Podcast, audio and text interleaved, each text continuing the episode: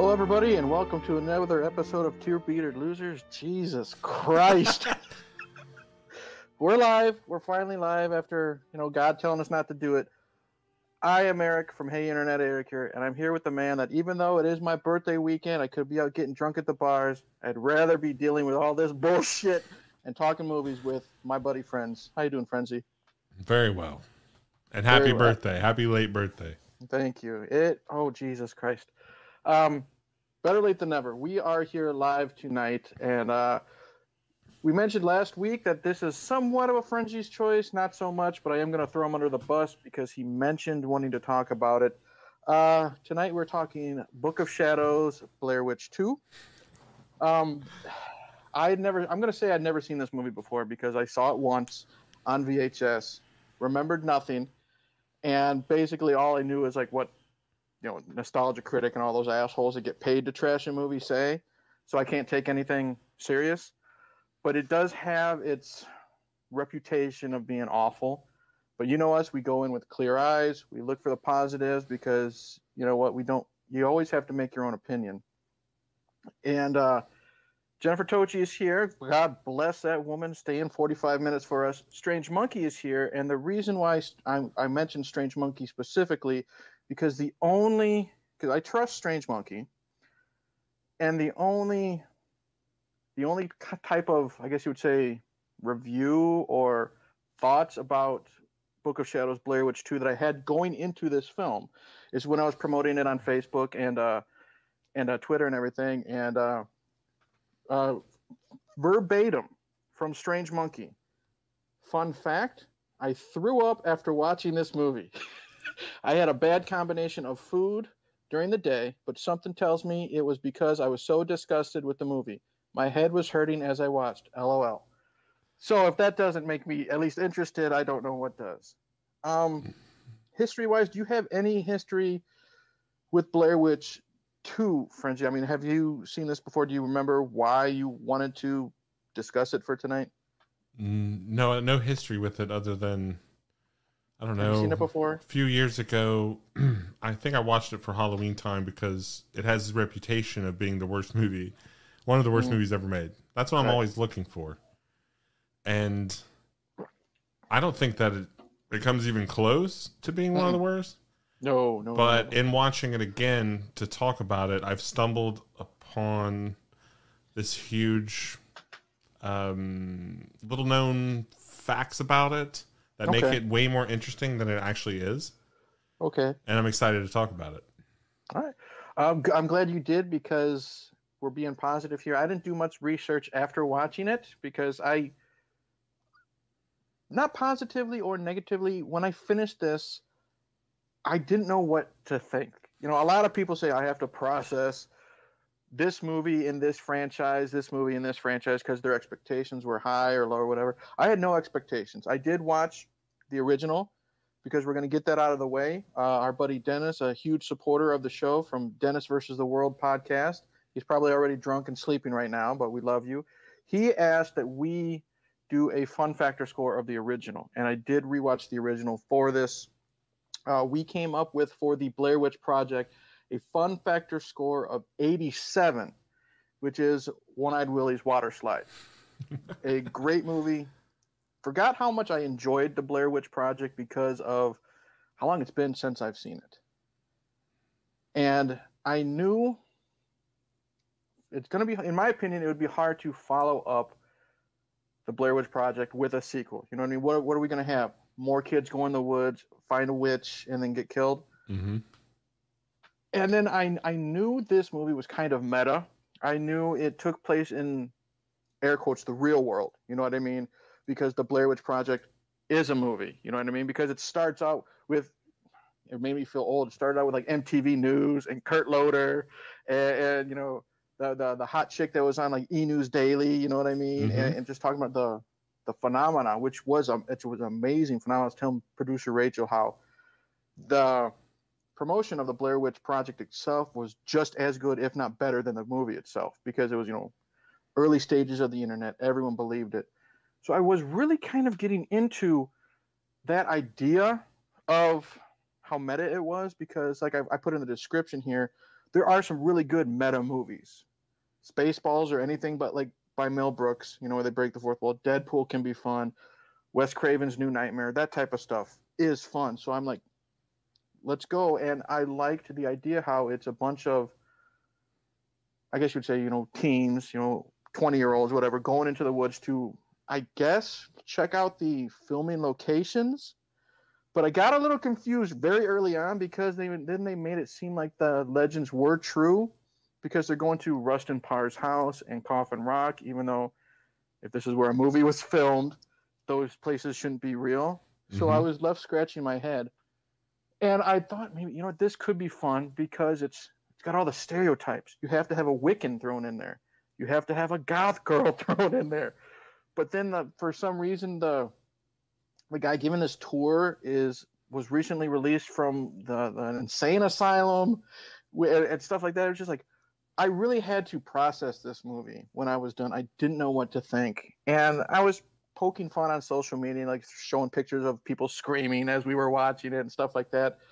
But it it wasn't as bad as, in my opinion, as people say. Because, you know, that's how the internet is. You know, it's worst movie ever made, this and that.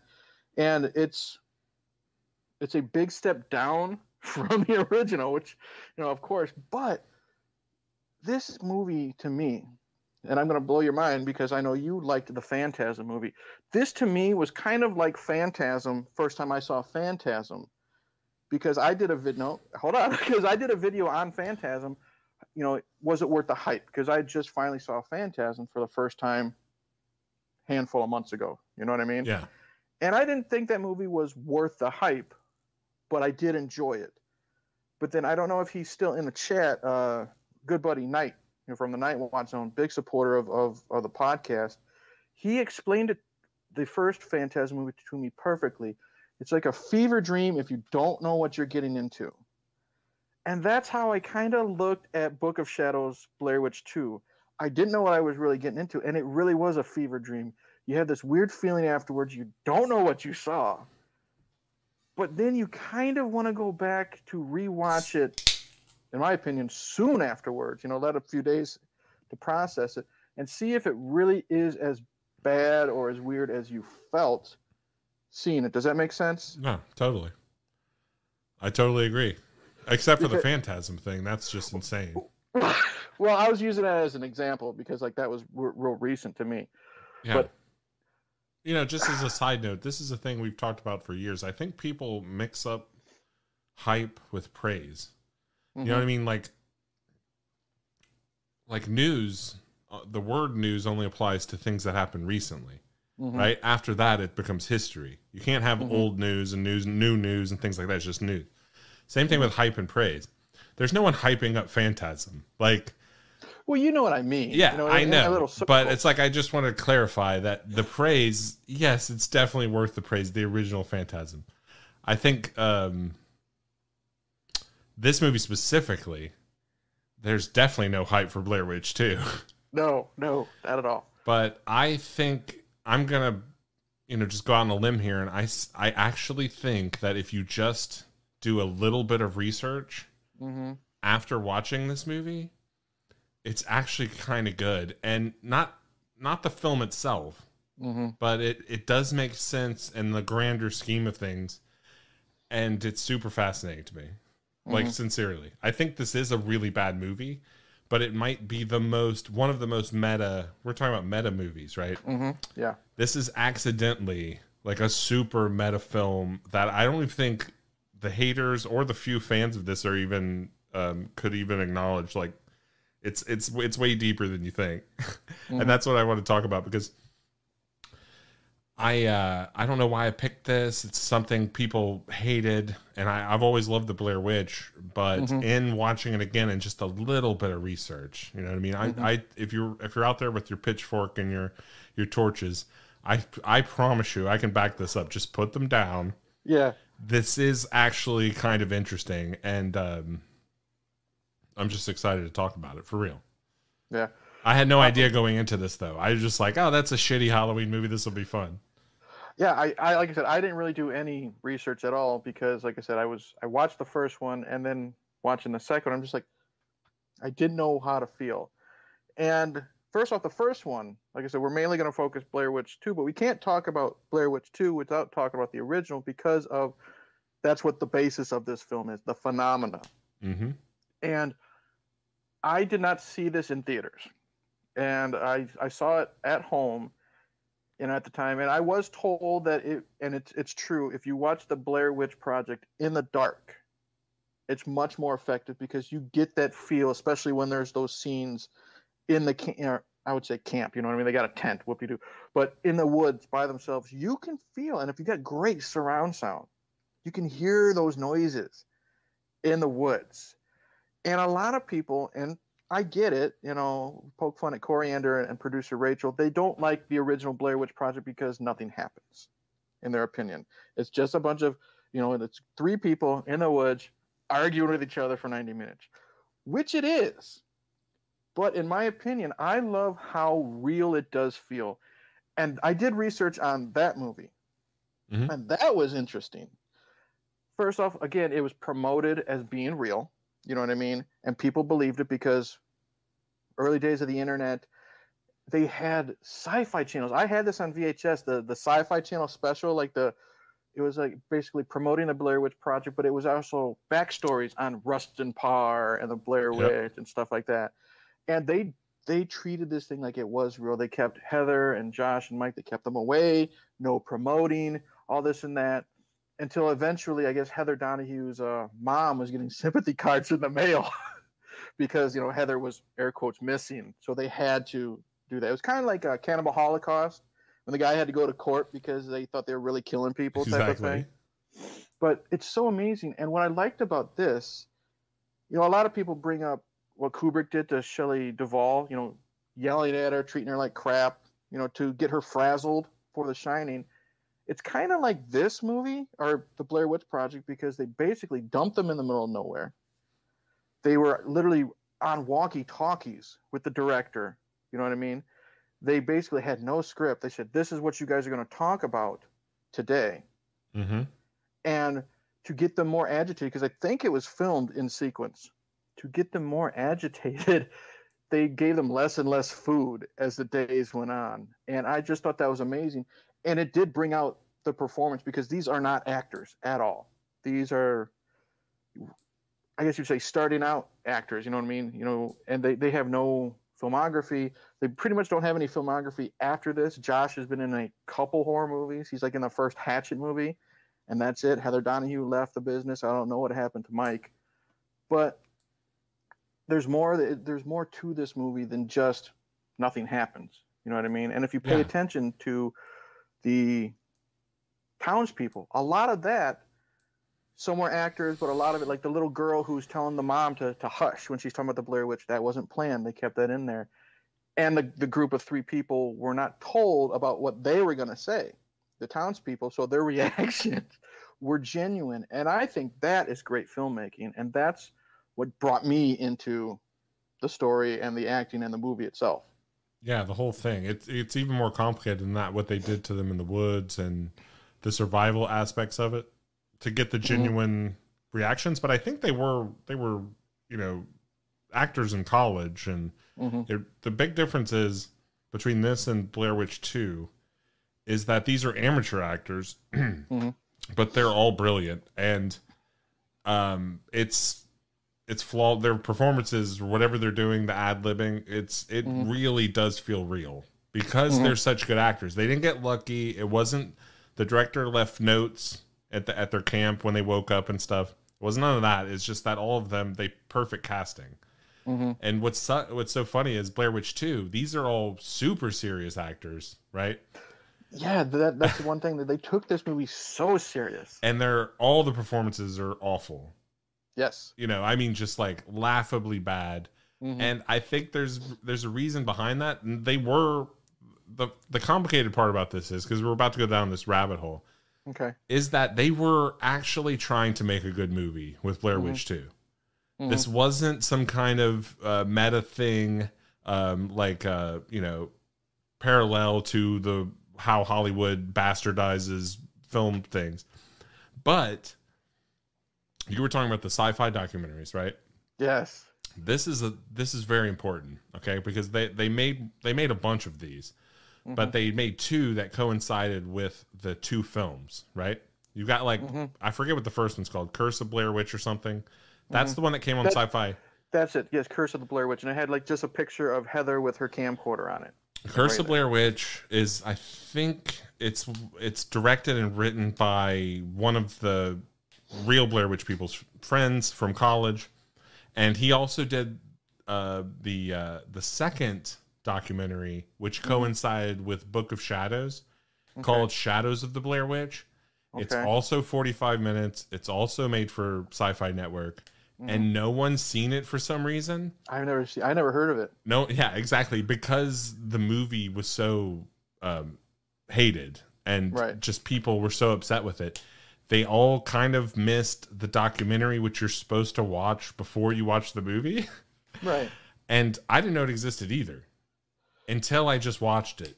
And see, this is very important because it's absolutely amazing. The, the both documentaries that they made for both films are fantastic. But mm-hmm. what's really important is you have to watch the Shadows of the Blair Witch, which...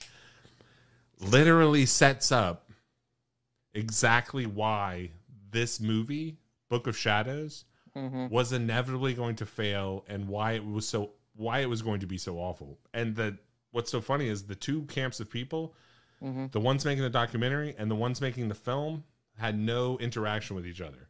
Really? Yes. See, see, you know what? I'm not going to shit on the documentaries or the movie itself, but.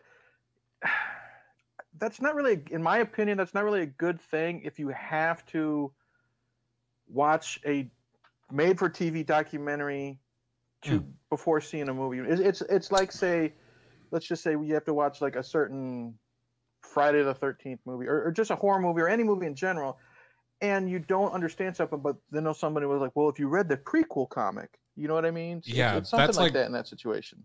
I understand where you're coming from. That's like nerd talk.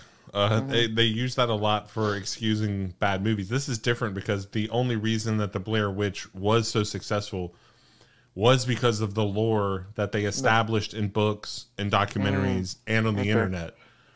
It's kind of this package deal. Now, I'm not mm-hmm. saying that this documentary makes the movie better, mm-hmm. but it kind of does. Um, not the film itself, but your experience with the film. Which is okay. See, the, here's what happened, right? The Blair Witch came out; it's the biggest thing ever, right? In nineteen ninety-nine. Mm-hmm. Now there's the people like me that loved it and then moved on with their lives, right? Mm-hmm. I didn't read the lore. I didn't care about the documentaries or books mm-hmm. because that stuff wasn't made for me, right? Right. I watched a shit ton of movies and not just horror crap, so I moved on, didn't care. Blair Witch two comes out, mm-hmm. and the movie itself. And all of the lore surrounding it is really mm-hmm. made for hardcore Blair Witch fans. The people that had read all these things, they there was some level expect of expectation mm-hmm.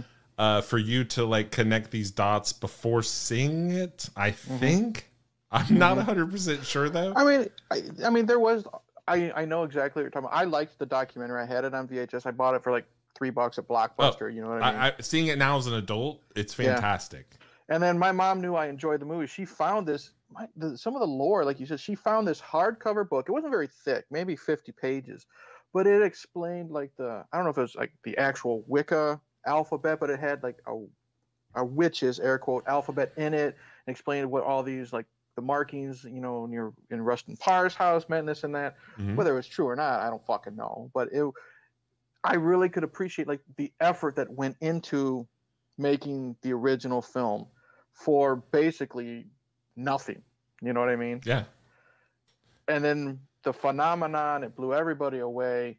And then, of course, was this a year later? two thousand yeah, is when. A year later. Brings us to Blair Witch two. Frenzy, you want to read the back of the V H S to give everybody uh, an idea of what's going on, hopefully, in this movie? Yeah, well, that's what's so funny about it. This has a great history, and uh, it's really complicated, but just imagine. I can't imagine being a Blair Witch fan and then going to see this or renting it, because I didn't, you know, I heard how bad it was, and you know, I didn't want the Blair Witch to to to be spoiled, right? Mm-hmm. So you got the V H S in your hand. Here we go. After spending a night in the Black Hills of Burkittsville, Maryland, four young fans of the original Blair Witch movie descend into a nightmare realm of murder, madness, and perception-bending supernatural horror in this eagerly anticipated sequel to the most successful independent film of all time. Mm-hmm. That's it. That's it? That's it. That's a big fucking difference from from the novel we got from the Monster Squad and Demon Knight. Jesus Christ. Yeah. Um, yeah, and I think uh, you definitely need some time in between the Blair Witch Project and Blair Witch two. I watched these like back to back, and it it was a big fucking jump in my opinion. But I again, I like the meta idea. And the only, I guess I did do some research because I wanted to know if Burkittsville, Maryland was real. It is a real town. Mm-hmm. Or I don't know if Burkittsville is itself, but the town they filmed it in. Yeah, it is. The first movie really did have people showing up because they want to see, you know, everything that happened and this and that. I, at first, I was really digging that stuff in this movie. I love the people, the, the the ladies on cameras that were saying how people just come by and they take pictures, you know, sticking their heads out the, the, the automobiles and taking pictures and stuff like that. I loved the sheriff, this big redneck sheriff, you know. I love, like, one of my favorite scenes, it's literally one shot, and he says, "Get out of these woods, there is no goddamn Blair Witch," you know, that type of stuff. I, that's what brought me in, because I'm like, this is going to be a lot of fun. And you had, you introduced, I guess that you'd say the main guy, the guy that's giving the tour, Jeff. And see, here's the problem, they throw in some of this stuff that goes fucking nowhere. Marty from the Trash Picture Show commented on this when I mentioned uh, he was a he was a mental former mental patient. He thought that stuff took place after Blair Witch two. No, this this guy who was the the you said his name was Jeff. He mentions in the very beginning, he says, "I was in the hospital for a while, but now I'm better." You know, he's selling like trinkets and stuff. When they cut from him, I thought that would have been cool if we didn't know what he actually went through, because that shit goes nowhere. Because it cuts from him selling his trinkets and rocks and stuff. I love the little lady who says, "You know, I was, you know, people wanted to buy my sticks, and then they wanted to buy my rocks, so I got rocks from the from the garden and shit like that." That's amazing. But then it cuts to Jeff in the nut house, and he's laying down on the table, and he's getting a tube with with you know Vaseline shoved up his nose by a doctor who's smoking a fucking cigarette when he's doing this, pouring something down his nose. He's getting a fire hose turned on him. And then the thing is, that goes nowhere. And that's what kind of adds to the confusion of this movie. I, it would have been cool if maybe, how would I say this? He was the only one doing the bad things, you know what I mean, by the end of this movie, but he wasn't. So it kind of, that kind of like went nowhere. If he was the only villain in this movie, that would have explained a lot of things. Crazy dude, Looney Tunes, he's only been out for a year, he's killing everybody. But the fact that everyone's involved, it kind of makes it goes nowhere. But it's still kind of, it made me like, I want to know where this train wreck is going to go. Because if the doctor is smoking a cigarette while pouring that shit down his nose, and then he's screaming at the crazy people when, you know, when they're playing checkers and yelling and all this stuff. And then, of course, it cuts to Marilyn Manson's like disposable teens playing as we're going through all the trees. I'm like, this is either going to be really good or really bad. And I, I'm, I, I couldn't take my eyes away, wanting to know where this went. And like I said before, I don't know if I said it in, if it was Space Invaders, Monster Squad, or Demon Knight. When you're told in writing class, you want to hook that audience within like the first handful of pages, bring them in. And that is one thing, in my opinion, that this movie did right. I wanted to see where the hell we were going. You know what I mean? Yeah. It just kind of, that train definitely went off the skids and, and it fell down and fell down a hill or whatever. Yeah, even I, even it's hard, it's hard for me to follow, and I've seen it a couple times now. Mm-hmm. But they, it's funny because they start with the same kind of Blair Witch intro. You got the townspeople and the interviews. But once they introduce the, the new cast of characters, mm-hmm. I don't think anyone can follow it. And there's a reason for that, because it wasn't, it's complicated. It's, it's, it's actually, this movie's bad just in general, mm-hmm. but then the studio took it away from the director, and all of these things like the police department interrogation Mm-hmm. That's supposed to be the last ten minutes of the movie, and they're like, no, people aren't going to understand, so they spliced it throughout. It keeps cutting back to the police station yeah, every few minutes, and everything that they did, to it was already a turd, the movie. Everything yeah. they thought uh, they took out of uh, his hands and put in mm-hmm. to make it more uh, like a horror movie and more um, understandable because it was confusing, mm-hmm. actually made it ten times more confusing. Yes. And uh, less of a good movie and more of just horror cliche crap. Um, right. So it's really fascinating. But, you know, before we go any further, I just want to mm-hmm. say that what I think is super fascinating is that the original Blair Witch documentarian people, how much they had a hand in it, I don't know. But the, the guy that the original director hired to make these little sci-fi documentaries, mm-hmm. he actually kinds of he kind of fixes this movie by re by rewriting the lore and making it mm-hmm. super realistic, forty-five minutes, mm-hmm. and I really think everyone should watch it, even if you don't like this movie, which I don't think anyone really does. Supposedly, it has a cult following of devotees, but I think I think they're. You mean insane. Blair Witch two? Blair Witch two. I, you know, you, I'm kind of in that horror community. I mean, there's, there's, the horror community is, is like, a, is like a tree. You know what I mean? There's so many branches. You know, you got this group over here. That, I'm kind of like in the, the melting pot of it. You know, yeah. I, I'm part of this group. I know this group.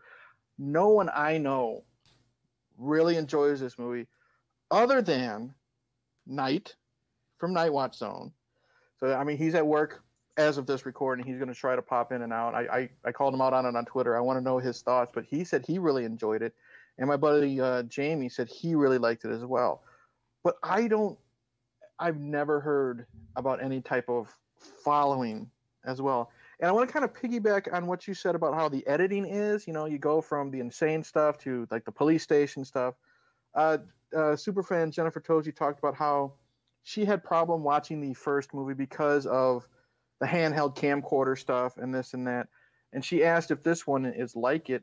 I don't think it is. Maybe a little bit, very little when we see the home video footage, but it's it's very minimal. I don't think that would affect her at all. Uh, Horror Retrospective just showed up. She says she liked this movie too. So there's three. Does. You know, that's I three think more it, than, I, than, than, I, than I realized. But well, I don't understand. I, I sincerely don't understand how mm-hmm. anyone could like this movie without the the bigger picture and the the the re- just doing the, the the bare minimum of research. Mm-hmm. I on on face value mm-hmm. on its own, I don't understand how anyone could like this movie. Um, so I'm interested to hear uh, what these people, and especially what you liked about it, because mm-hmm. um, I don't hate it or anything. No, but God no. I I just think I wish that.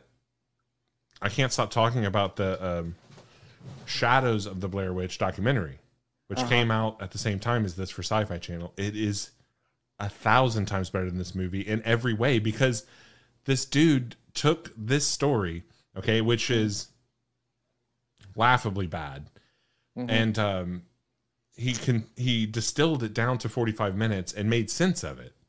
And it's okay. actually kind of scary and, and awesome. And it ties into the whole world of Blair Witch. This guy, Jeff, who lived in Burkittsville, right? Mm-hmm. Already a little crazy, like all lunatics are. Like every, everyone right. knows someone who should be in a mental hospital. Already had right. problems.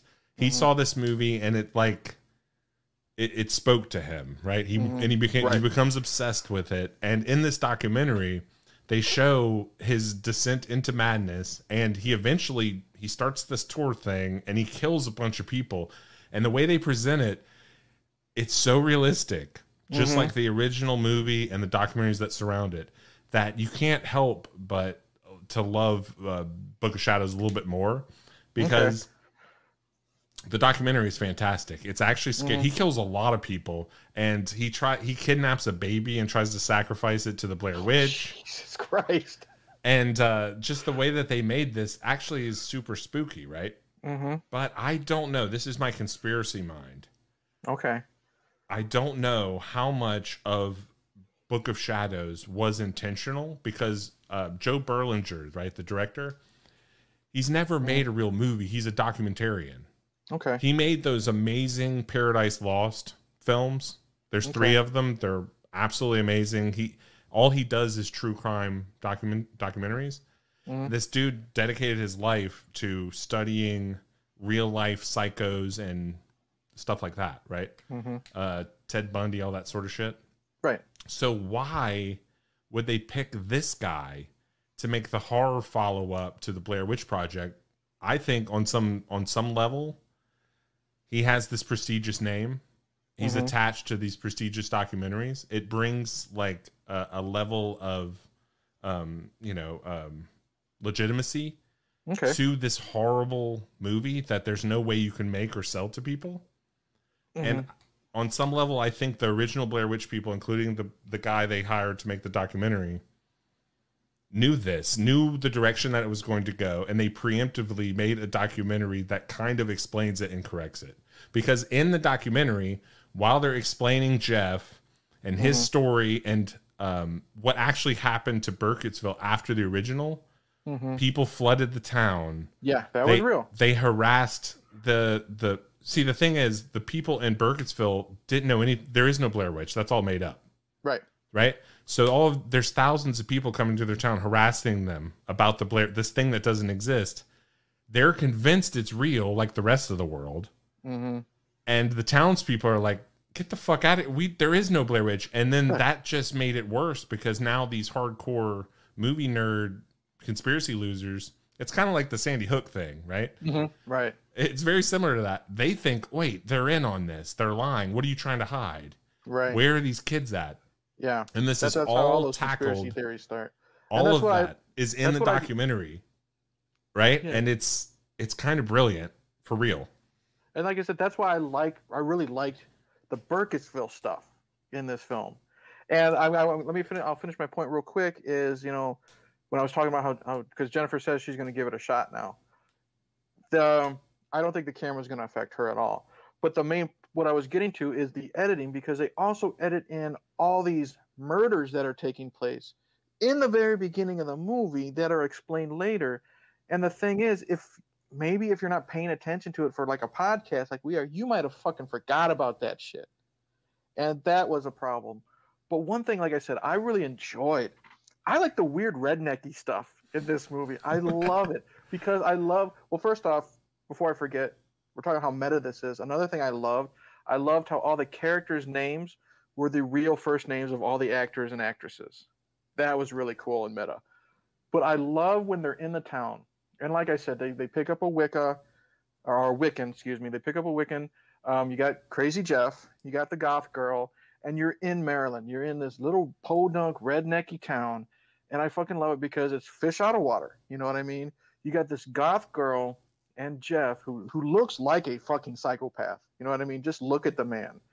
They're the ones who are sent into into the convenience store to get beer and and everything that they want.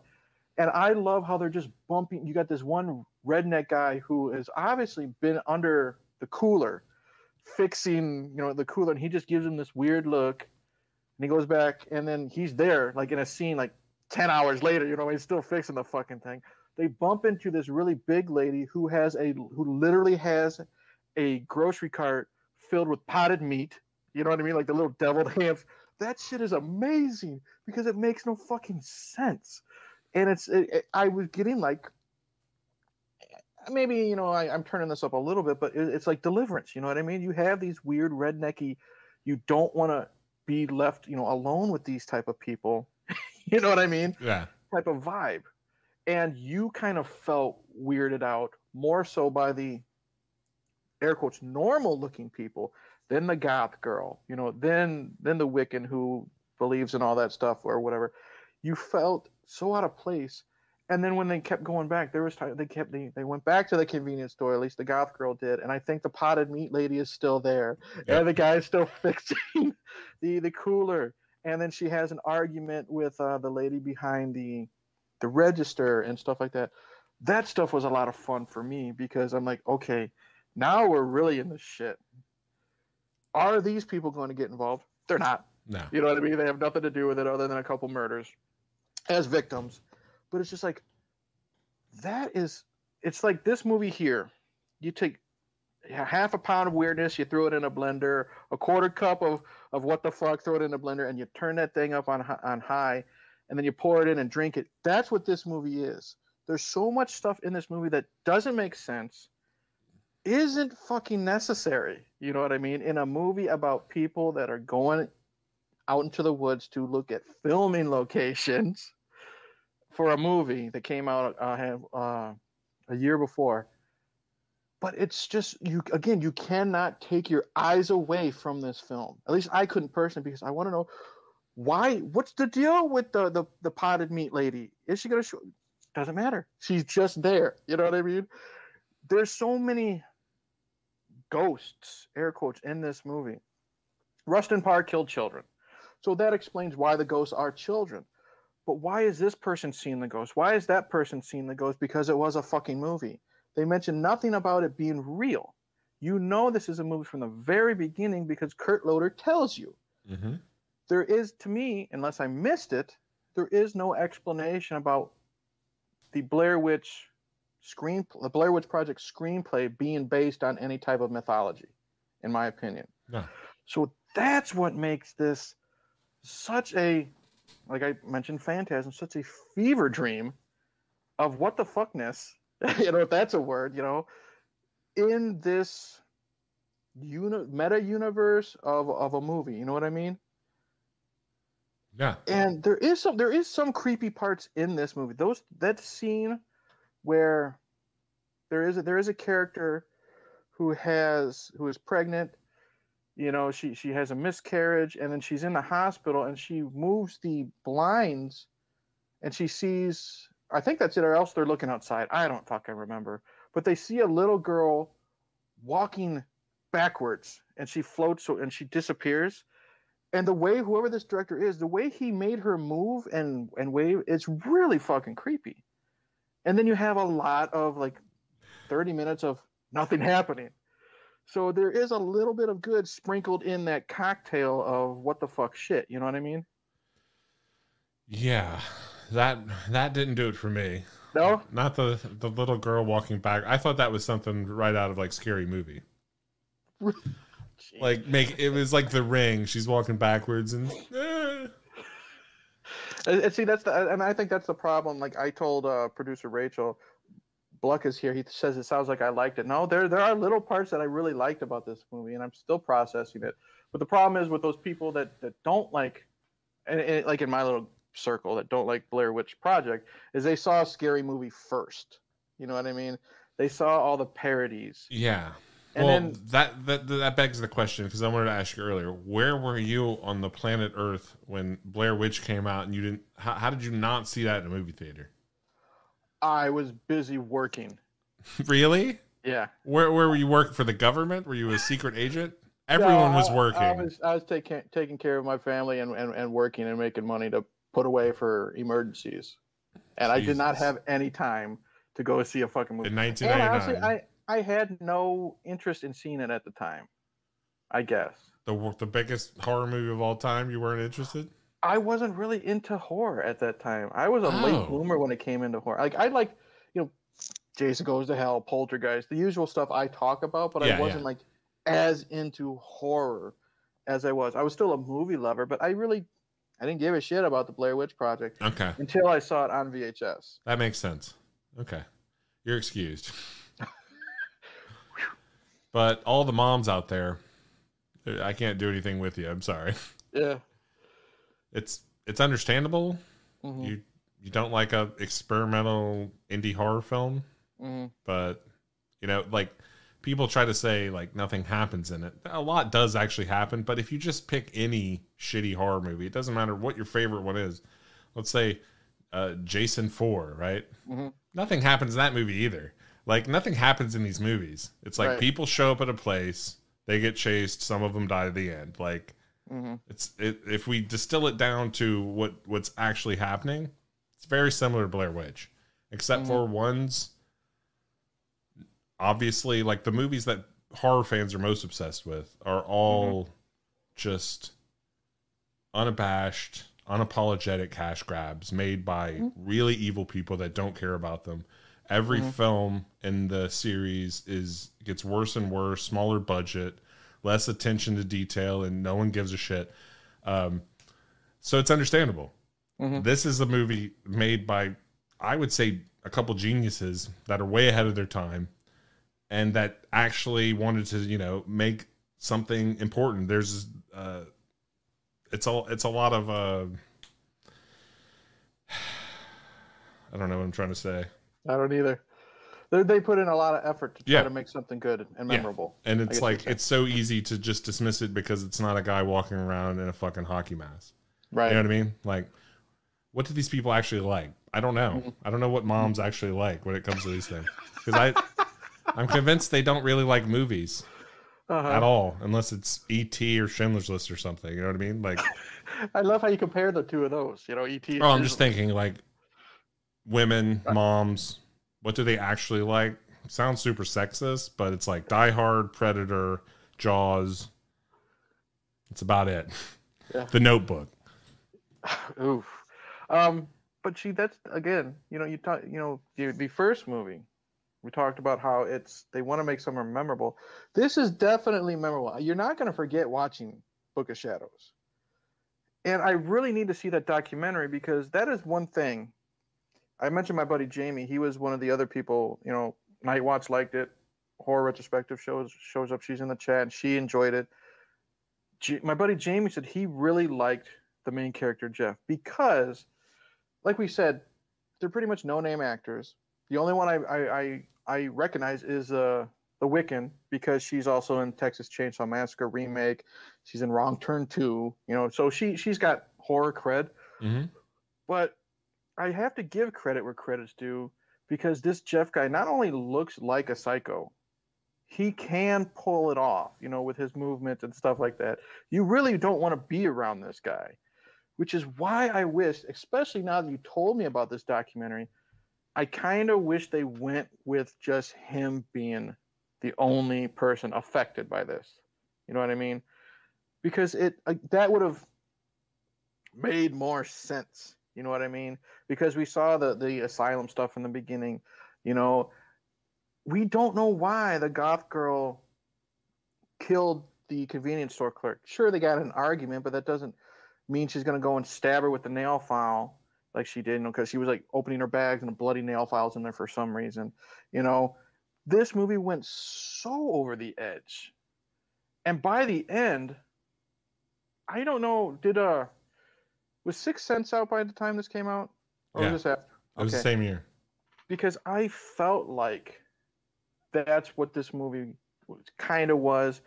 Because, you know, at the end of The Sixth Sense, you know, when you find out Bruce Willis has been dead the whole time, and then M. Knight, he does his little, hey, he never touched this. Hey, he never did that type of thing.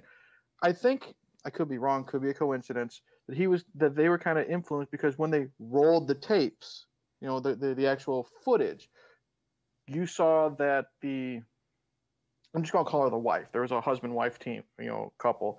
You saw, or they saw, her put the noose around her neck, and then she jumped. But when you saw the footage, they thought she was the witch. They put the noose around her. They shoved her type of thing. So I kind of liked how we saw what really happened. But the problem is, like I said, there is no fucking explanation well, why. They set that up at the beginning of the movie, though. It's the it's like the whole point of the movie. He says uh, he explains at the beginning that video doesn't lie. But mm-hmm. movies, film does. It's very meta, and and it's actually just literal. Um, and you can't have it only affect Jeff because the whole the directors talked about this. The whole thing is a commentary on group delusion, okay. right? And so all of these people, like it, it's a it parallels what ha- actually happened in real life. That's why he made this movie. Okay. Everyone was affected by Blair Witch. And what's so ridiculous in this movie is that they're all represented just like you would in a horror film, like all these different walks of life. Mm. You've got the, the Wiccan. She's only going because she, she felt like misrepresented in yes. the Blair Witch movie. Right. And then the, she even says that she said they were baby, you know, she feels like, you know, Wiccans are just looked at as, you know, evil and baby yes. killers and stuff like that. And then like you got that. the college professor or whatever those college intellectuals that are mm-hmm. trying to get to the truth of it and writing their paper on it. All these different people that it's, it's just really ridiculous, I think. Mm-hmm. Uh, but, but in the, the, the original documentary that they made at the same time that like fixes this movie. Um, I think the, the guy playing Jeff in the documentary, who I don't think he ever speaks, they just show video clips and pictures of him. He looks not the same actor. No, it, he looks just like him, but okay. way scarier. And, um, you know, I'm trying not to say anything negative about this movie. I would mm-hmm. say that, do you really like the performance of this guy, or is it the character? Because they nailed this character, Jeff, in the documentary mm-hmm. without him speaking a line. And it's really scary, and the shit that he does and what's wrong with him. Mm-hmm. In the movie, I would say personally, it's one of the worst performances I've ever seen, like for real. And this is a classically trained stage actor is who, who, yeah, who, who works in, he, at the time he was doing Broadway plays, um, you know, every day, three shows a day. Mm-hmm. Um, so it's hard for me to, but, but at the same time, is this intentional? Right? Mm-hmm. Was it? What do you think? I don't know. You know, maybe, Maybe you're right. Maybe I did like the character more than the performance, and that's how I looked at it, because because like again, you could tell right away he was the psychopath. But I just didn't understand why everyone was affected, because you know, they they did there were some good I liked how, you know, they they had that, that fun night in, in front of the fire. They're they're drinking and they're smoking, you know, weed, and they're talking about, you know, You know, three people in the woods during the Blair Witch. Why weren't they fucking? You know, stuff you and your friends talk about when you're drunk and high and around a fire. You talk about movies like that. Even though the girl knew she was pregnant and she was drinking and smoking weed, you know, that was kind of like a uh-uh thing. Even though they did mention she didn't want the baby. But I liked that stuff. And I did like how when they woke up, their shit had been messed with. You know, the, the papers were all ripped up and thrown everywhere. Shout out to Zaps. Um, No, I like that too. And but is that is it actually supernatural? Is the Blair Witch the one messing with the tapes and changing people's perspectives, or is it group delusion like they said? That's kind of the point of the movie. That I have no idea. I, I really don't know, because no, you know why? You don't know? Because you don't care. No. I don't either. Because the movie sucks. And it's a failure on every level. But I, what you said something earlier, I don't want to interrupt you. No, good. I never thought about The Sixth Sense, because mm-hmm. that came out the same. That was the big movie of ninety-nine, right? Right. Way Other bigger than Blair Witch. Yeah, Blair Witch was like, I think the tenth highest grossing movie of the year. I think mm-hmm. uh, Sixth Sense was like number two. Mm-hmm. It was. It was up there. Um, It was, Sixth Sense wasn't an, an, an indie film, to my knowledge. I don't think. It was. Oh no, I'm talking about just in general. Oh okay. I think the uh, Blair Witch was like ten of the whole year. Mm-hmm. And it, of, and it, yeah, it's just uh, what you said about Sixth Sense, though. I think because I've seen interviews with the the, the documentarian who made this movie, mm-hmm. and he's very bitter about the success of Blair Witch, and especially, mm-hmm. I bet he did. He saw Blair Witch, he saw the Sixth Sense. And if you just watch any interviews with talking about how he didn't want to do what everyone was expecting, I think mm-hmm. you're right. I think that has a lot to do with the way this movie turned out. This yeah. guy really thinks he's way more clever than he is. I mean, the, and then that's the thing. There were so many cool opportunities, in my opinion, because he's looking, because Jeff, you know, his, his, his uh, cassettes, you know, the stuff he was recording with, they were missing, and then they were hidden in the the rock pile where Heather and their crew stuff was, you know, the nods. That could have been cool if there really was something supernatural, but then they kind of just hit and miss with so much stuff. Like, was there really, you know, this this sex orgy with everybody happening, you know, or were they just drunk and high and they passed out? You, in my opinion, you just don't really get any answers, and I'm just, I'm left so fucking confused with this movie. And I think that that also is the point. Like when a movie comes to home video or streaming like that, because I've always said sometimes a movie does require a second viewing to yeah. appreciate it more. that's why, again, we'll bring up Phantasm. Now that I know what I'm getting into, I'm going to rewatch that, and I think I'm going to enjoy it more. I don't know if I'm going to enjoy this movie more with a second watch, but maybe I'll know what to look for and be able to understand better and pay attention to. Whoa, you need – I can – I can. This is not me going on a limb. I can okay. fucking one hundred percent guarantee you, you will enjoy this movie more uh-huh. by a million miles when you watch the documentary first. Okay. Why? It's on YouTube. It's free. What's it called again? Shadow. Everyone listening or watching, Shadows of the Blair Witch.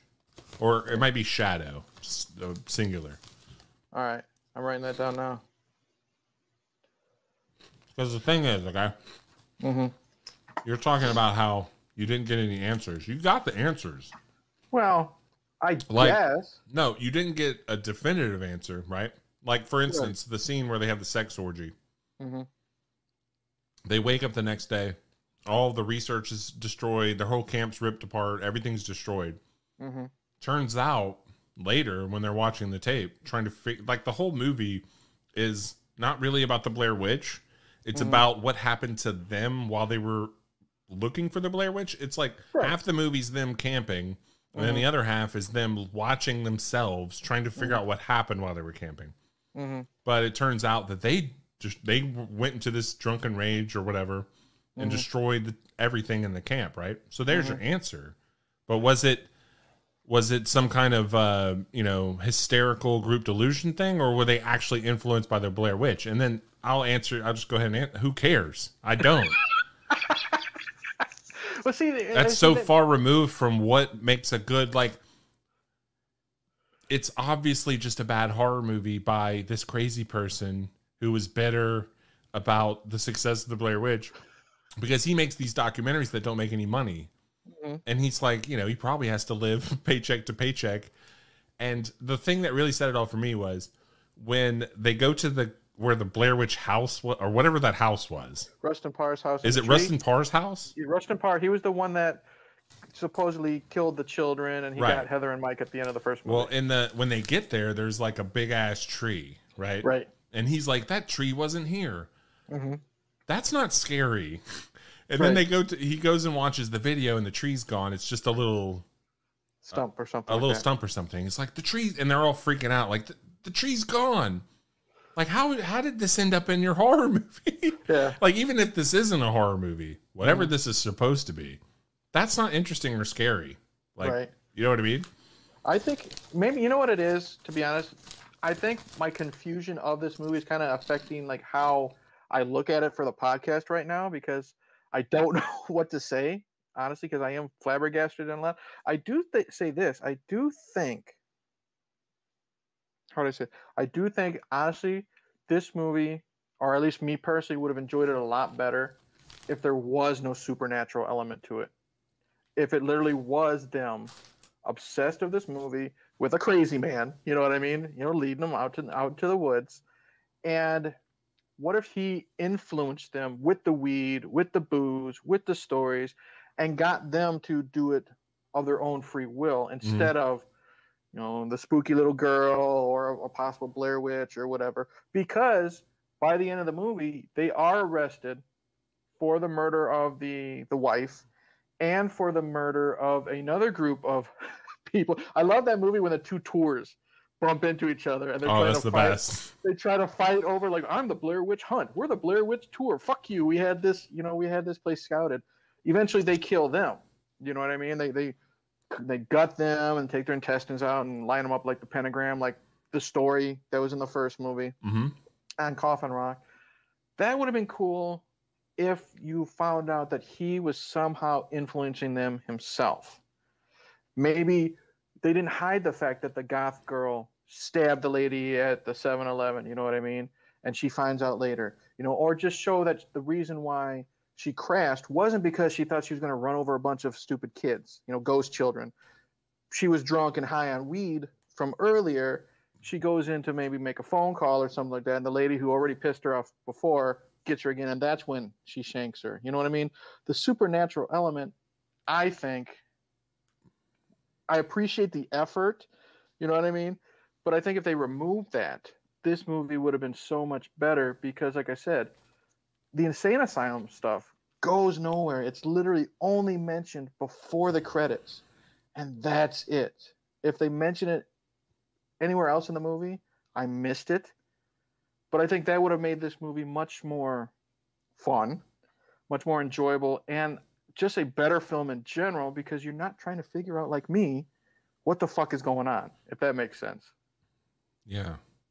No, it does make sense. I just okay, think... I'm, trying, I'm no, trying to make sense of this movie. Even if you, even if they did that, I don't know if it'd be entertaining enough to even call it a movie mm-hmm. or to be worth watching. That's why I think, sincerely, I'll mention it for the thousandth time tonight. The only reason like, I actually want to talk about this movie is because of the documentary. Mm-hmm. Uh, yeah. After I haven't seen it, mm-hmm. uh, I just luckily stumbled into this because I kind of went down the rabbit hole with lots of the books and lore and stuff.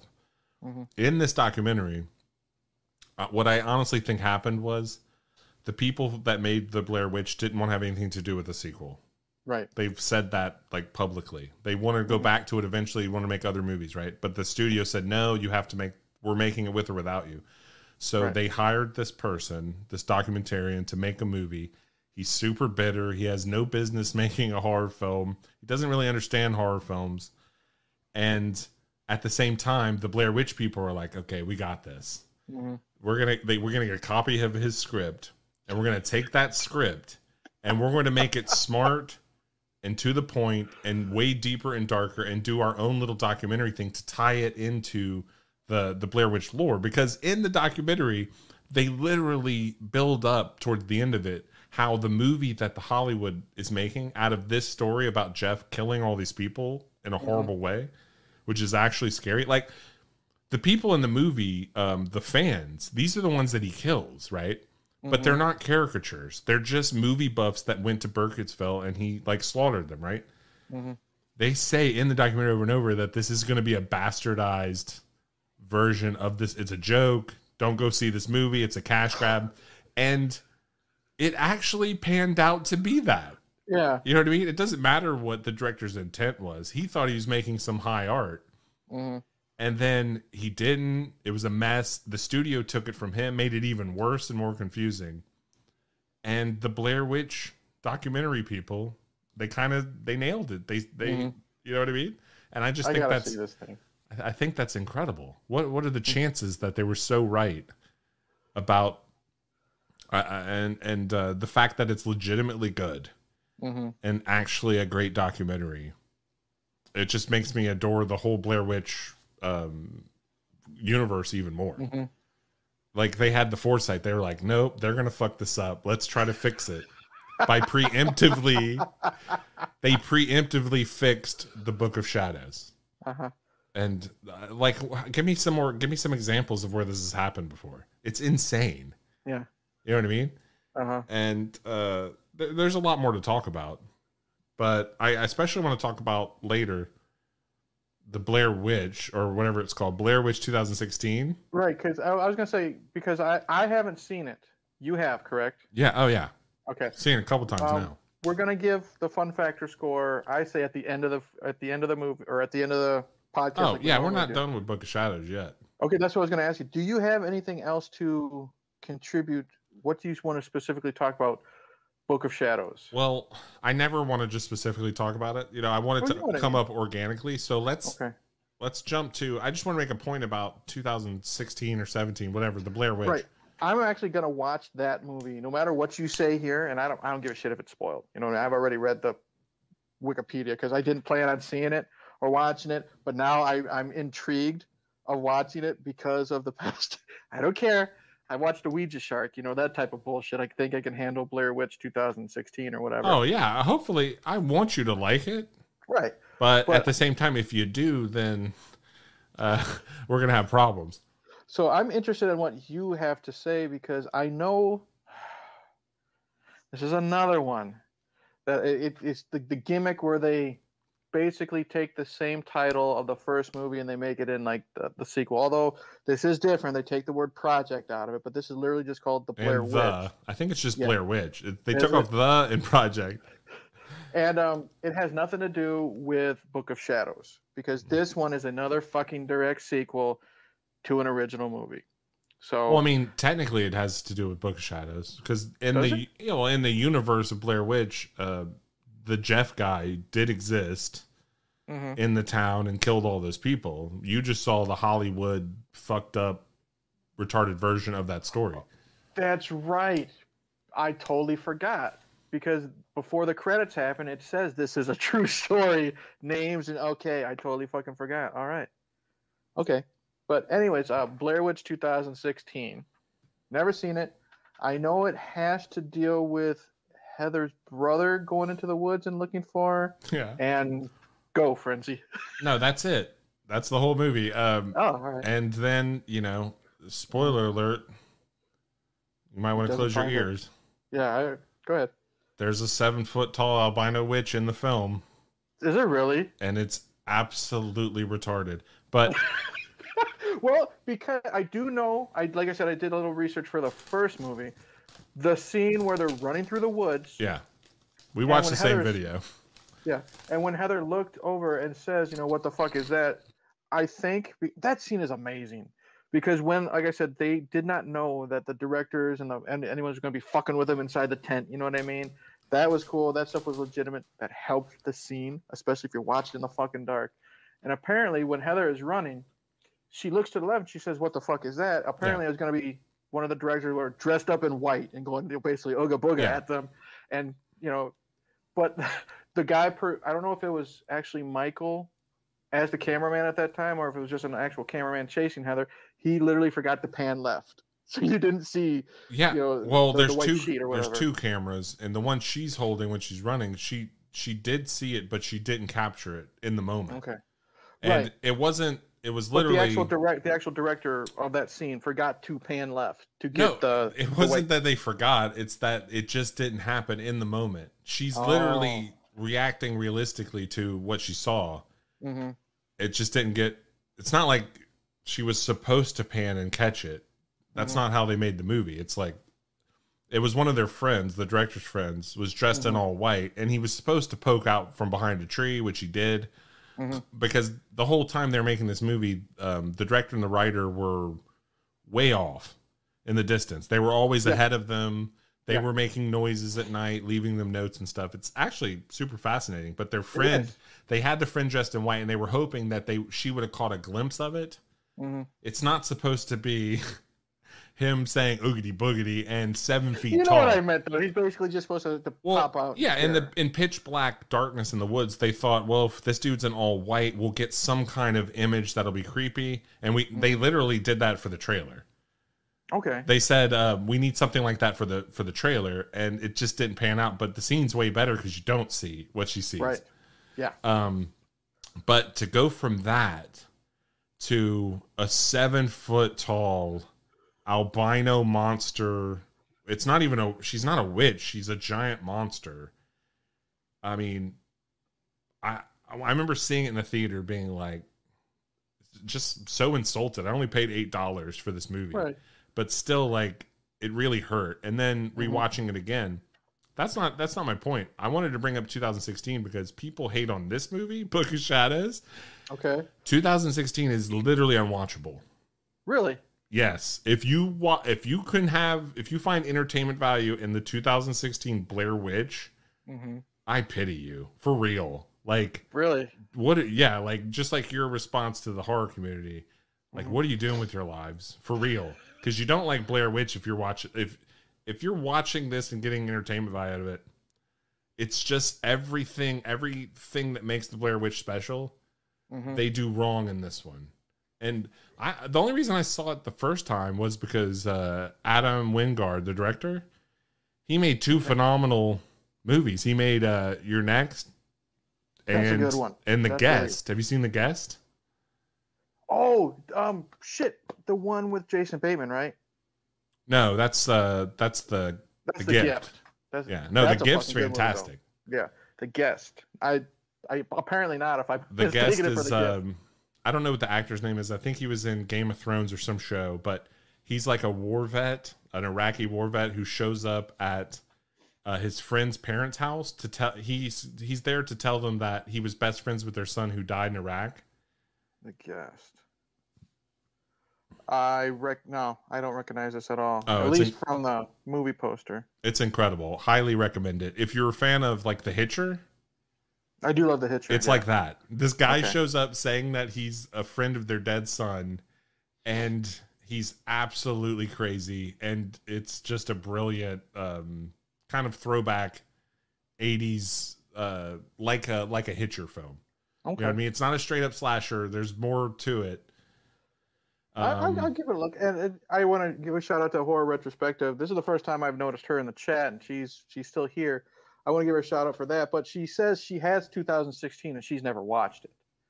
Don't. So that says like, something. Like I would, I mean, I'm being sincere here. Like, right? If you if you didn't see Blair Witch in the movie theater, if you missed it, and you kind of don't have the context of why it was such a phenomenon, you think it's kind of boring. Mm-hmm. Don't watch don't watch the two thousand sixteen for real. It's just a waste of time. But right. I know you're going to you're hardcore and you're a fan of the original Blair Witch. Yes, very much. I just think, man, if you if you guys hate this movie, Book of Shadows, at least it was trying to do something different, right? Okay. Yeah, oh that that that's like I said, that's what I love. I yeah. loved that part of no matter what people say about Blair Witch, I you know me. I've always said I love when a movie tries to do something different. Jason Goes to Hell, you know, all these other, even in its own, in my opinion, in its own mind, Texas Chainsaw Massacre, like The Next Generation. Mm-hmm. As boring as I thought that movie was, I can appreciate the fact that, like, you know, the Men in Black are thrown in there, and you know, Matthew McConaughey with no his spoilers. Middle leg. I haven't seen. no, I re- I honestly haven't. I've been planning to watch it every Halloween for like. I'm watching it this year. Okay, well, you'll forget what I said anyways, but no, all the stuff okay. All the stuff that's in that movie is completely different, you know, and they try something different. And yeah. I can appreciate the F uh, Friday the thirteenth Part five. It's not Jason. As much as we grow to enjoy that film, you can appreciate that they tried to do something different. And honestly, I super appreciate what they tried to do with Book of Shadows. Yeah. You know what I mean? They wanted to do something different. Again, I love how it's in this universe. It's in our universe. You know what I mean? Where the Blair Witch Project was just a fucking movie. And it is how, because a lot of these people say, get up. How many times, how you know how many times in my horror groups on Facebook, people are taking pictures. Wow, this is the Elm Street house. Wow, I'm at Camp Novi Bosco in New Jersey where they filmed Friday the thirteenth. Who fucking cares? But you have these type of fans that love that. So I appreciate how they took those type of fans who love the Blair Witch Project and kind of ran with that. You know, let's go to Burkittsville and let's check out the woods. Who cares? Who hasn't fucking seen trees and leaves and rocks? You know what I mean? Yeah. But it's, I really like that because, like I said, I love all, all the, and again, that fucking sheriff, how over the top he was. There is no goddamn Blair Witch. I love when he's interrogating Jeff, and he, because his delivery, he's got such that that that, that accent, and he, he's just like, "You thought it gave you the power," you know, that type of funny shit. I couldn't help but crack up because of how much fun I was having sporadically through this movie. You know what I mean? And I'm gonna say this, you know, we haven't done the fun factor score yet. People can assume what we're gonna say. This is far from the fucking worst movie ever made. You know what I mean? Yeah. Come on. Have you, and you know, I always poke fun at, at Wild Eye because they have, you know, a Ouija shark and Jurassic Dead and all that shit. This is this is far from those movies. This is far from, I like I like a lot of them, but this is far from like an Uwe Boll movie, like Alone in the Dark. That movie is just goddamn boring. One of the cardinal sins for any type of movie for me, whether it's horror, drama, action, is to be boring. Book of Shadows, Blair Witch two, as completely confusing as it can be, is never boring because I want to see where they're going to go. Train wreck or not, however you want to look at it, I am still, I don't know if enthralled is the right word, maybe intrigued. I want to know how this is going to end. I might not have enjoyed the ride from beginning to end, but there were some, you know, there were some really fun bumps. You know what I mean? Yeah. Peaks and valleys that, you know, to steal from Nightwatch. Um, I did enjoy some parts of this. You know, it's mainly the Burkittsville stuff, not the the air quotes the Blair Witchy stuff. You know what I mean? In in the, the in the factory and stuff. But I just wanted to know where this was going, and I did have some fun. I really did. I don't ever see myself after this rewatch ever revisiting it, but that's not because it's a piece of trash movie. Yeah, you know what I mean? We don't want to overemphasize that too much because everyone already knows that, our opinion on that. Right. The, you know, everyone's so hyperbolic about worst movies ever. Right. I mean, it's a figure of speech, but, but you know what I mean? They people always, like to hear a, that. You know what I mean? Yeah. And I like to, you know, just counter those people with, you know, uh, everything that they say that's bad about this movie is legitimately the reasons why I hate the two thousand sixteen remake, whatever you want to call it, direct sequel thing. It's for real infuriating. Uh-huh. That's how bad it is. I'm going to ask you one thing. I'm going to put you on the spot. Other than the albino, what else? You can, you can, you don't have to go into deep description. What else about two thousand sixteen made you upset or made you hate the film? It's just like, I it, mean, is it the writing, the characters, the plot? The what? writing. The it, writing, okay. It's the complete opposite of Blair Witch in every way. The characters are are unrealistic, caricature, moron, asshole, losers that you just want to die. All of them. Okay. It's like the Friday the thirteenth remake. You know oh, what I mean? They're God. all just like beautiful and like obviously actors, and they're, they're trying to recan- recapture the the spark of Blair Witch mm-hmm. with super modern technology. And I, the thing that really rubs me the wrong way about these types of movies, mm-hmm. especially Blair Witch, uh, is the aesthetics of trying to make your H D cameras glitchy and look like eighties style. Like, so it's, two, it's two thousand sixteen uh, point of view movie, like found footage. Uh, it's no, I don't think I don't I don't think it's one hundred percent. It's not like they found the footage. It's like, okay, you know, because someone actually survives. Okay, but it's the way that it's edited. It's like okay. they he Adam Wingard is really trying to make um, this like retro aesthetic with with mm-hmm. the cameras, which doesn't exist. Like modern cameras don't do these sorts of things, so mm-hmm. he has all of these, like, you know, when they drop the camera it does this weird glitch thing to the next, and that's that they don't do that. That's not how it works. Okay. Um but aside, you know, the characters and the setup and the the jump scares and the look and every single thing about it, it's just despicable. I mean, it's it's it really makes me upset. That's too bad. Well, wait, like he because... brought nothing. Like if you're going to make a, a, a remake, you got to bring something to the table new, right? Right. Yeah. It's just like, no, it's like Halloween two. It's like, oh, it was a sister or something.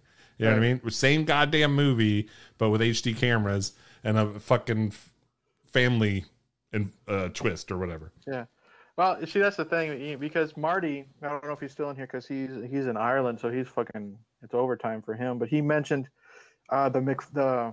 Todd McFarlane action figures, you know, when he was having like all these action figures. I have the two Blair Witch figures, and one of them is this Jennifer Tochi. She's still in here. She, I gave her one like when I did my six hundred sixty-six subscriber contest. Yeah. And of course, she fucking won because she wins everything. Her God and Brad. Damn it. She got one of those Blair Witch figures, and it's this really cool demon-looking figure. It's it's got a ripped up nightie, you know, night night nightgown or whatever. But it looks like it's made out of tree bark, and it's got antlers that are like, you know, twigs and stuff like that. That looks really cool. And then there was another one that, that looks like like a witch, you know, with, you know, giant jaw and fangs and stuff like that. So I understand the original Blair Witch Project had no budget to fucking do that. But it would have been cool. They would have never done that. What are you talking about? Well, you know what I mean? But here, my, my point is, it would have been cool if in this two thousand sixteen version, if maybe they would have done a somewhat of a nod to those figures, because you never see the Blair Witch in the first movie. So that's why McFarlane was kind of having his fun, you know, working his magic. But, you know, it just seems something, maybe something with antlers or something like like the, like the Wendigo or something. But instead, you're mentioning like this gigantic albino. You know what the first thing I pictured was? You, your, your little nephew. I know you've seen the Scooby-Doo movies because of him, at least like the live action one. I've seen a few. I pick. I'm picturing like that gigantic white court jester ghost. You know what I mean? That's floating with the buttons and stuff like that. That's what I'm picturing, and that's just as disappointing as it sounds. Now I'm actually really intrigued to watch uh, Blair Witch two thousand sixteen. Oh, you're gonna. I have a feeling you're gonna love it. You think so? Probably. I'll report back to you when we uh, next episode. Obviously, I'm gonna be heartbroken, but I'm used to it. There's some things I just. It's so bad. All right. Well, I, I will definitely. But does it have a fun factor? Maybe we'll have to do our fun factor rating after. It's gonna. Be, uh, it's definitely good for me. It's way lower than Blair Witch because. Maybe we'll do it next Halloween. I'm, I'm not gonna I, give you three fun factors. I think the what's movie. What's kind of special about the original Blair Witch mm-hmm. is that not just that there's no witch, but also we don't know if there's a witch. Mm-hmm. Something's just stalking them in the woods, right? Right. It's kind of it like could... what makes the original Star Wars so special. Mm-hmm. We don't know if the Force is real, right? Right. We don't know. I don't care what anyone says. They try to argue about the Darth Vader scene. I can explain that. It's very logically, but it might just be a crazy dude in the woods. Exactly. Right? It's potted meat lady. Exactly. And that's what makes it so special. And yeah. to, to do a direct sequel... And to have a seven foot tall, naked albino lady, I, I just can't believe it. I there just cannot believe it. That's to answer your question, Blucka. He says he asked if we ever get to see the Blair Witch. He was not sober watching these movies. Apparently, you do see them in you see the Blair Witch in part three, and according to Frenzy, it's just some tall, naked albino. Yeah. Oh, I was. I thought you were going to say one of those Todd McFarlane sculptures where the, you know, the original, uh, like, artist rendition of the Blair Witch, whatever her name was in the lore. The one with, like, oh, the, the... The fur and everything? The stuff jetting out behind her. It's really... The black and white photo. I don't remember. I'll oh, okay. Know. I wonder if they made a doll out of that. That would be kind of cool. I'm sure they have. That's been fucking over twenty years. Yeah. Well, so... Oh, wait, well, wait. Uh, we're not done what? yet, are we? If you got more, keep rolling. Are we done talking about uh because I Well yeah, obviously you have nothing left to say about twenty sixteen. Oh no. you just No, I'm done with that. I'm just my whole point of that, I've already said it a thousand times. I'm I'm I'm sorry, I'm just laughing. I looked at the chat and Horror Retrospective. She's fun. She was with us on a watch along of Piranha on the Nightwatch Zone, and I'm getting to know her a little bit more. Because she definitely belongs in this group. She's so random. She just throws out albino woman slathered in sardine broth. I think that would have made, made it a little bit more interesting. But um, I don't know what else to say about Blair Witch two. There is no Book of Shadows.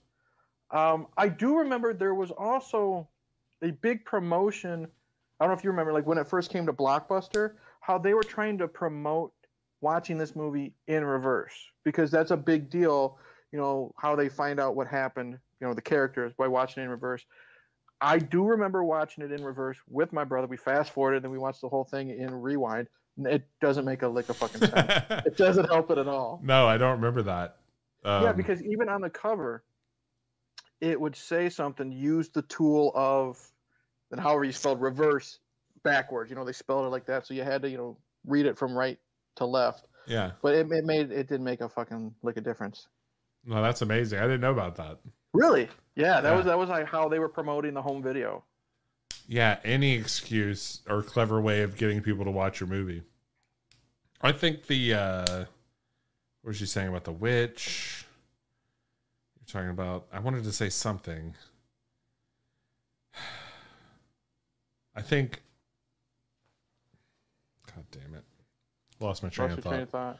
It's all right. We're we're right. we're about to wrap it up. I just wanted to yeah. say something more about this goddamn movie. Yeah, she horror, horror retrospective. She says she remembers that being a thing, the whole reverse. And yeah, she said she never tried it. Uh, Blucka, was this the film that they outraged over always being depicted as villains? There is a character in Book of Shadows that is a Wiccan, and she full out says she's tired of witches being portrayed as villains. Baby killers, which I didn't realize, you know, the whole baby killer thing. I went into that a little bit, and it makes sense. I don't know if she said it in the film or not, or if I read it. the whole baby killer thing, you know, sacrificing babies, eating babies, because if you think about it, back then, you know, women bad, you know, she must be a witch because she's smart, that type of thing. They, a lot of women were hired as midwives, and they also helped perform abortions. Woman goes in, pregnant lady in the house, woman is no longer pregnant. That woman must have sacrificed the baby, killed the baby, ate the baby, all that stuff. So that made a lot of sense. So you kind of understood why the, the Erica character was there. The problem is they did nothing with that. She was there. She said that line. She said, oh, these markings on Rustin Parr's, you know, rocks, you know, they seem scary, but if you don't know the Wiccan alphabet, you know, you know, you don't realize that it's, it's, it's nothing scary. And then they dropped that. They didn't have any more of her, I guess you would say, Wiccan background. Mm-hmm. You know, all that really did with her was a little tiny bit of Wiccan exposition, and then they got her naked for a lot of the movie, which was fine, you know what I mean, for, for a man's perspective.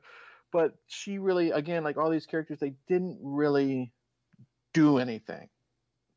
And, but to answer your question, Bluka, yes, that this is the film where someone says they, they join this tour just because they're tired of witches being looked at as villains.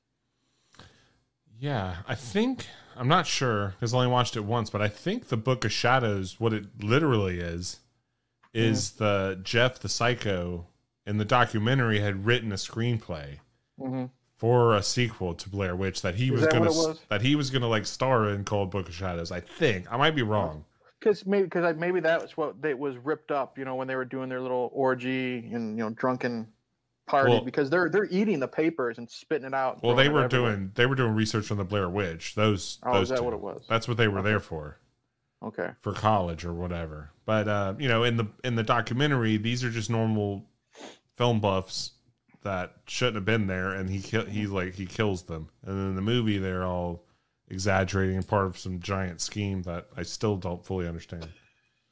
But it's like, what makes the Blair Witch scary? The original. There is no witch. There probably isn't a witch. We don't know no. what's really going on, but it's no. In my opinion, the in my opinion, Blair Witch Project. It's some Deliverance dude hiding in the woods, fucking with them. You know, it's not Rustin Parr because I think he was put to death. Yeah, I think. But it's somebody living in the woods, fucking with three college kids. And then he kills them at the end of the film. Yeah. He knows the story because if you remember, because a lot of people, I was surprised a lot of people didn't understand the ending of the Blair Witch Project because Mike's looking at the wall and then Heather's taken out. If you listen to the story, Rustin Parr took them down into the basement two at a time. He couldn't handle someone watching him do the deed. So he made one person face the wall while he killed the other. That's what happens to Heather. It's not hard to figure out. If you miss that one line, I get it, but that is that's that's the ending in a nutshell. That's why Mike is just standing. Producer Rachel's watch was watching. She she was making a joke like, "Is he peeing in the corner?" You know what I mean? But that's why he's over there. His head's down because he knows what's going to happen. Heather comes in, camera drops, she's taken out. Yeah, and then obviously I... Mike is taken out later. That it, in the, in the end, long story short, I think it's just crazy redneck Deliverance guy fucking with three teens and just butchers them. There is no Blair Witch. I don't think you were saying how if, if they had missed that line in the film, maybe they wouldn't understand the ending. Mm-hmm. The ending of the Blair Witch Project is one of the most talked about, explained things in history. So I would I say you're living under a fucking rock, or you, where were you for the last thirty years? There's no yeah. way you could miss that information. Like, mm-hmm. like soon as the film came out, and then for twenty years afterwards, it was explained over and over again. You just did it again, mm-hmm. which I don't understand because everyone already knows that. So I don't, no, I don't. There's some people out there that still say they don't get the ending. Why was Mike standing at the wall? That's insane. Yeah, that can't it. be true. Swear to for real. Yeah, swear on the Book of Shadows. You know what I mean? Yeah. Yeah. There are people and, out there, and that's you know we'll wrap it up. I just think that's what's scary about the Blair Witch, that it's just, it could, you know, it could be a witch. We don't know. It could be. Could be a witch. Probably isn't. But the movie, it's like people say nothing happens. That's what's scary about being in the woods. You know what I mean? Mm-hmm. You're lost. You're hungry. You're you're scared. I like, I'm yep. not afraid to admit that. If I'm in the woods, which I I mean, I've done, I've never camped or anything, but who hasn't gone for a walk in the woods? It's getting dark. You're hearing shit. Sometimes I get scared. Sometimes I used to go for nightly walks, and I would not like it. So that's why I would put the earbuds in to cancel out everything yeah. that's fucking with me. You know what I mean? Yeah, I think you know, it's, it's just human. It's just human nature to be afraid in the woods by yourself. You know, not knowing where you are or your surroundings, and you just hear nature. Right. You know what I mean? Your, your, a... your ears fuck with you. Your eyes fuck with you. It's a simple concept and a simple, uh, a seemingly simple horror film that's kind of complicated and minimalist and really beautiful. It's, I think it's nearly a perfect movie, the original Blair yeah. Witch. I mean, it's almost perfect. Not in that it's as good as, it's like perfect movies aren't Citizen Kane, Gone with the Wind, that sort of thing. Everything's different. This is an experimental, weird mm-hmm. kind of film. It's not perfect one hundred percent though for me. Because my major problem with the Blair Witch, might as well get this out of the way. Sure. I got one major fucking problem with that movie. The first movie? Original Blair Witch. Okay. Is that you're lost in the woods. You're going crazy. You think you're going to die. Uh-huh. Really simple way to get out of this cookie, this pickle. Burn the fucking woods down. That's what you do. If you're lost and you need to be found in the woods, burn them the fuck down. They try to, like, I think they thought of that too, because there's a scene in the movie where they talk about it's raining. Mm-hmm. The very next scene, the next day, they've been walking fifteen hours. Like someone's chewing on a dry branch yeah. or he's eating dry leaves. So yeah, this is like, are you eating a dry leaf? This is the one time, kids, where I think Smokey the Bear would be okay. Burn the fucking woods down. You will be found. But I'm just I'm just joking. But it, it's right. something I thought about last time I was watching. It's like, fucking mm-hmm. burn this shit down. Uh, Other than right, that, well, perfect movie. Yeah, because, you know, we said it before. We'll say it again at the end for anyone just now joining us. We gave the Blair Witch Project for our buddy Dennis a fun factor score of eighty-seven, which was One-Eyed Willie's Water Slide. Big difference when we're going to Blair Witch two, Book of Shadows, or Book of Shadows, Blair Witch two, however you want to word it, whatever. I'm late. I'm tired. We're forty-five minutes late. That took a lot out of me. Um, big difference. Super technical. We put a lot of heart into this ranking. You ready, Frenzy? Yeah. All right. Fun. Even after all this praise I tried my damnedest to give, we ended up with a fun factor score of thirty-two. Proceed with caution. That's a damn good fair score for this movie. It, it it is. I don't know if it's the lowest we've had so far. I don't remember what the Munsters was. But like we've said, and we're able to do, you can go back. This is episode, what, seventy-five? You can go back, I guarantee you, in every single episode, we're able to pull some good out of any trash fire. I think the only... Maybe the only movie we could not say something good about was like Black Moon Rising. You know, the Tommy Lee Jones, Linda Hamilton, John Carpenter flick. We may have. Eventually I'm going to go back and we're going to do fun factor scores for those old episodes. But Book of Shadows, Blair Witch two, fun factor score of thirty-two, proceed with caution. Still not telling nobody to not see it. It is far from the worst movie ever. Horror Retrospective, she really enjoys it. Nightwatch does too, Jamie. So there are fans out there. Um, I would not say I am a fan, but I, again, there are some stuff that I really enjoyed. It's mainly the Burkittsville stuff. Potted Meat Lady. I, I, I want to know more about her. You know what I mean? Why is she having a fucking grocery cart full of potted meat? I've eaten that stuff. It's not that great. So why you want to eat that? It's you know, delicious. Whole... What are you talking about? I want to anyway. know why. Isn't it the same scene where she leaves the cart because she's so upset? I th- I don't know if... The... Is that the same fat so. redneck? I think she, I think she, I think she, well, because I think she sees her later. I think she tells her, like, she yells at the goth girl the second time the goth girl goes into the convenience. I could be wrong. That's it the most unrealistic scene in the whole film because this big fat redneck lady has the shopping cart full of garbage or whatever. Yeah. And she gets so upset, she slams it at her and walks out the store as it if could. you're going to, like, leave that potted meat behind. Come on, bitch. Uh, Phil's here. Hey, Phil. Just as we're wrapping up, but I will say this. I do say see this movie just to see what we're talking about. Jennifer Tochi says she is going to see it. I want to know what she thinks. You know, hopefully she doesn't waste her time, because I honestly didn't. I just didn't know how to process this film. So yeah, if you have not seen this film and you've listened to us all night, God bless you. Hopefully we helped you know what you're getting into, and maybe you can enjoy it more than just a random person going in blind and saying this is the worst movie ever afterwards, because yeah. it's far from it. I highly recommend uh, you watch the documentary. It doesn't matter if you watch it before or after. Just see mm-hmm. them together. And uh, yeah, it, this it it actually elevates this movie to um, something very interesting. Because if, if it didn't have that attachment to it, if mm-hmm. this was just some random movie that I didn't happen to stumble across the, the Blair Witch documentary, we wouldn't be fun talking about it right now. A, I would have texted you, said uh, Plan B. Okay. Well, and I will say, you know, Blucka is telling us to try to pull something good out of Jeepers Creepers four. Maybe next Halloween. Because I'm able, to, I was able to do that with, with Jeepers Creepers three. Jeepers Wait, Creepers pull three, something I, good out of Jeepers Creepers four. Yeah, Blucka, he because you remember I said we we can always usually pull at least something good out of any type of bad movie. He's yeah. saying try to pull something good out of Jeepers Creepers four. I haven't happening. seen it. I, I'm it's, sure it's, I can. It's, I can't. It's not happening. I, have you seen it, or are you just saying that? No, I've seen it. Okay. All right, we'll leave it at that. Um. With that, um, oh, shit, before we do our spiel, next week, you ready, Frenzy? It's October. Next week is a handful, is a, less than a handful of days before actual Halloween. I don't think we've ever jumped into the Halloween franchise other than me trashing two thousand eighteen and you just finding that funny. We're finally bringing the Halloween franchise to the podcast, and we are talking the epic, the immortal, the amazing, the perfect entry for the fun factor on Two Bearded Losers, Halloween Resurrection, next week. I, I forgot. It was it, we're, so that's the one with Busta Rhymes. That's the one we're doing. That's the one with Busta Rhymes. This is the first Halloween movie we're doing.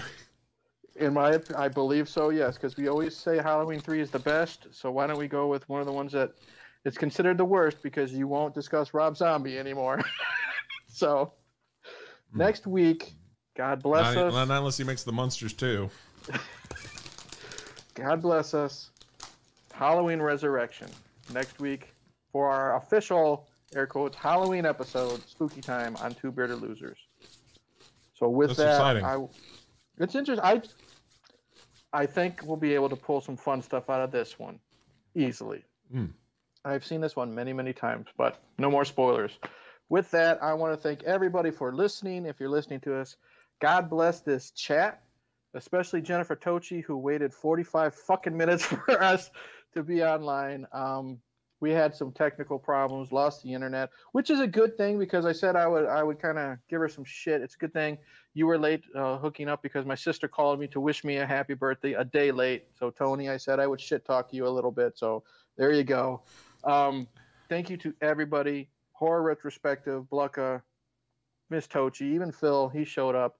Um, Bronco and Dallas were kind of arguing a little bit earlier. It was fun. Uh, with I that, didn't have the chat pulled up. Damn it. Uh, it. It was fun. It wasn't really arguing. It's just, you know, the usual disagreements with, with, with, with Brad. We'll leave it at that. I am Eric from Hey Internet Eric here. You can Google me. That sounds gross, but I'm on all social media. Coming up on my channel, I'm going to have... I'm finally finished with the Phantasm C- series. Coming up in a couple of days, Phantasm Ravager. If or an Is It Worth the Hate video will be up on my channel. I'm going to dive into Vampire in Brooklyn because I want to see why everyone hated that movie. And then I'm going to jump into the Kickboxer franchise because why the fuck not? I got it cheap on eBay. And if they follow up Jean-Claude Van Damme with Cody from Step by Step and then the guy that was in Double Dragon as the main guy, can't be bad. Let me tell you something about Vampire in Brooklyn. Yeah, please do. I have a short list of movies. Very short. Maybe less than ten. That I've never been able to finish.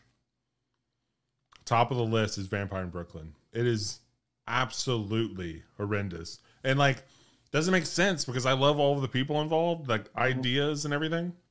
I've never been able to finish it. My whole life. I've been watching it and I'm surprise, surprise, I'm having, I'm kind of having fun with it. Oh, of course, of course. It has taken me three days to watch it, but I am having fun. In, in, oh. in, in, three but, days? Uh, yeah. Uh, it, it's usually late at night and I'm drunk, but I'm, I'm getting well, I'm going to tune in for that because I'm interested to find out what happens because I don't know. Uh, the, you can you can follow the podcast, Google Two Bearded Losers, anywhere. Our, we're all on social media. Give us a rating in the audio department. That would help us out. We're actually trying to grow. We do appreciate everyone who shows up, though. And Frenzy, when you're not having your own type of witchy orgy in the woods, is there anywhere we can find you that you want to discuss or anything you have coming mm. up? No. no? It, when it happens, it'll happen. All right. Just like if you ever see the Blair Witch, if it happens, it happens. Exactly. So with that, I'm Eric. That's Frenzy. Ooga booga. We'll see you in the next one. Jesus Christ.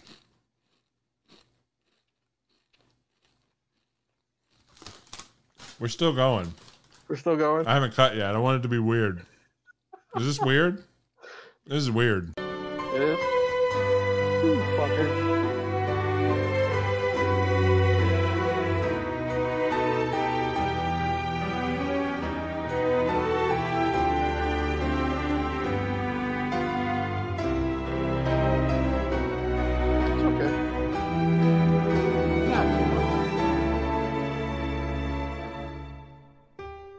I'll tell you when we're done recording. Hold on.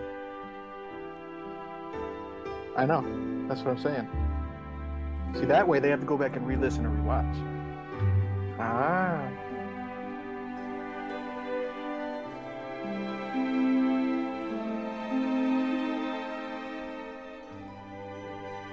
Turn up this fucking light. Roast him.